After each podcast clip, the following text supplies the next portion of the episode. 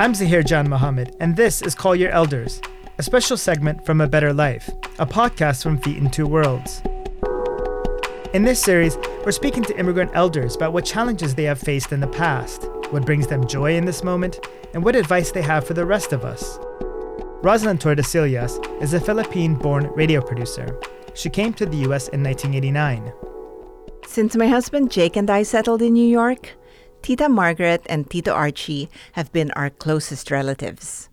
But when they came over from the Philippines in the seventies, they didn't realize they'd end up planting a stake in New York for their clan. Tita Margaret is seventy-two now. After decades in the city, she and Tito Archie moved to a seaside town two years ago. I wanted to hear her story of coming to the United States. We were just twenty-three years old. We didn't know how scary it was because we just weren't tuned to the scary parts. We were tuned to the, the promise of our lives together. That was what really um, pulled us forward, and and also the optimism for what, what could be possible. So we got here on a Saturday, I'll never forget, and Tito Archie went out to get the paper, and it comes back and it's like a foot tall. The New York Times was like, my God, it was like a mattress.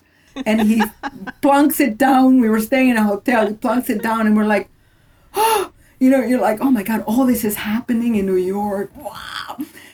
There was a big, thick classified ad section.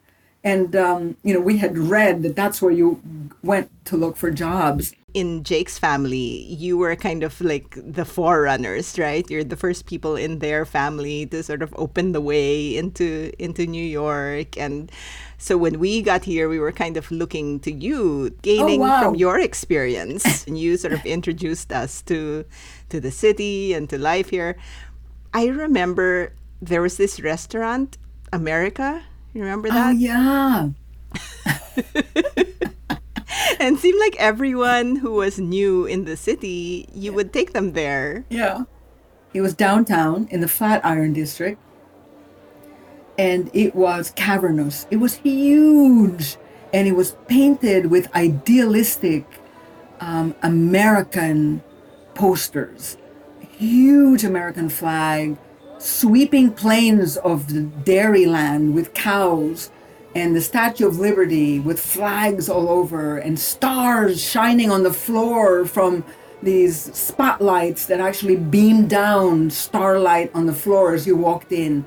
And uh, when you when you came in to the restaurant, they would greet you and they would say, "Welcome to America." It was wild and we loved it so much. America is now the epicenter of the coronavirus pandemic. America has passed the grim milestone of twenty thousand five hundred deaths to overtake Italy as the world's worst hit nation. twenty thousand empty chairs were set up on the ellipse over the weekend, each representing ten people in the U S. What's been the hardest part of this for you? In the very beginning, what was really terrifying was that um, we didn't know where it was coming from. the um, the virus, that it could come anywhere and from anything and, and everything. It is impossible to explain the panic that we felt. It kept on magnifying. We were engulfed with a with a a fear of being helpless, not knowing how to really take care of our, ourselves. And I thought, you know, we have to be strong for each other. And more so, I thought, I've got to command myself so that I don't drag Tito Archie down. Was that a first for you, just sort of really feeling out of control? Is that something you've you've not experienced before? We have experienced it, actually, during nine eleven. You know, that was really um, perhaps the most terrifying prior to this. Um, you know, Tito Archie was in the building and made it out. So um, that stayed with us, and it's still with us nonetheless.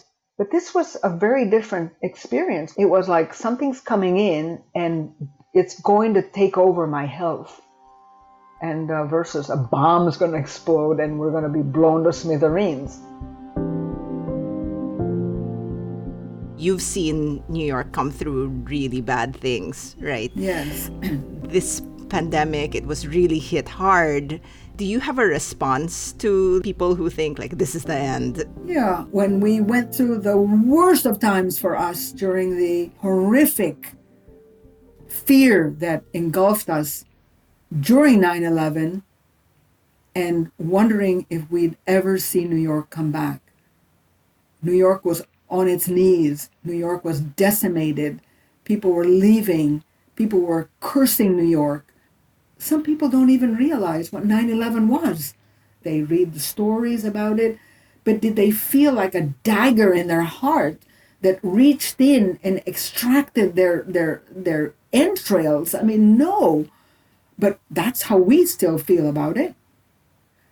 And we were even wondering if we had to leave then. But we always wondered about what would happen next. You can carry that thread through New York's, the spirit that crashed, lifting itself back up, lifting the people with it, and the people striving to make it even better, and then crashing down again with new people. Many people have left, but I remember standing in the area by Grand Central, all the fresh-faced people coming out, the kids coming out from the subways. That's a whole new generation of brand new New Yorkers all over again. And I think about, who am I to be jaded about New York when it's kind of it's kind of been been like this hydra, kind of beat it down, another head pops up, another head pops up, and fifty heads pop up, and there you go, we're brand new again.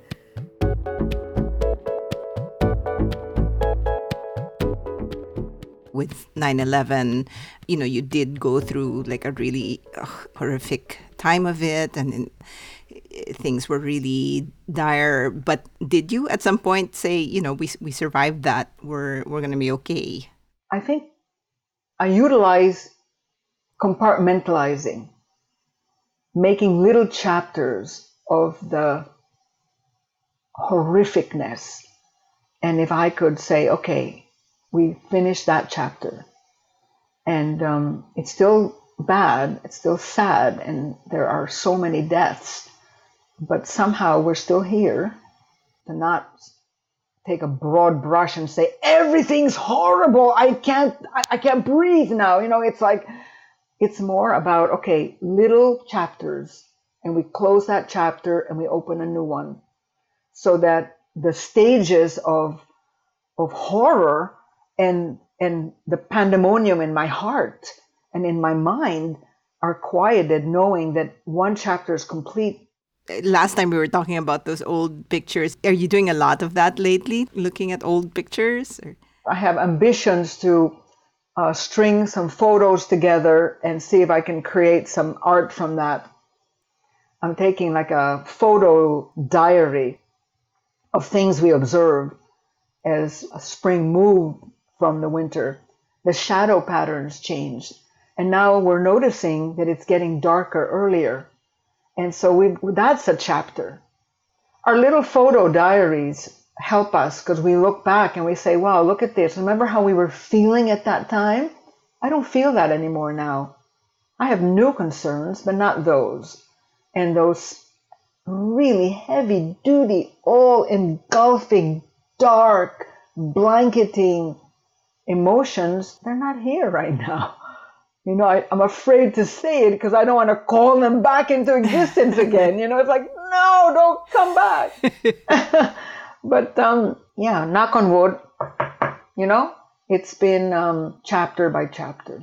Is this a new realization because it's a new challenge? What it is, is a deeper um, experiencing of what I have been learning all along.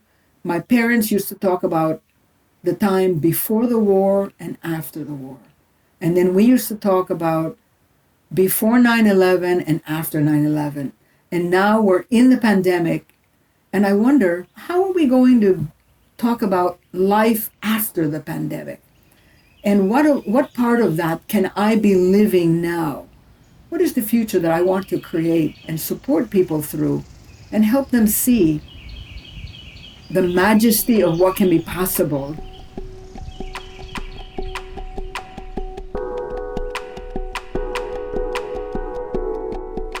That was Rosalind Tordesillas speaking with their tita Margaret.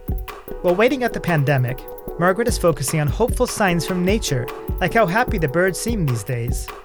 Next week, please join us for the final installment of A Better Life, a podcast from Feet in Two Worlds, exploring how covid nineteen is making many immigrants rethink their ideas about the promise of this country. We want to hear from the immigrant elders in your life. How are they doing? And what's bringing them joy in this moment? Reach out to us on social media and tell us how you're staying connected to them. This episode is produced by Rosalind Tordesillas. It was edited by Mia Warren. She's our executive producer. Our audio engineer and senior producer is Jocelyn Gonzalez. Our assistant producer is Anna Delena. Our intern is Kenny Leon. Our development coordinator is Alejandro Salazar-Dyer. Our executive editor is John Rudolph. And our theme song was composed by Fareed Sajjan. I'm Zahir John Mohammed.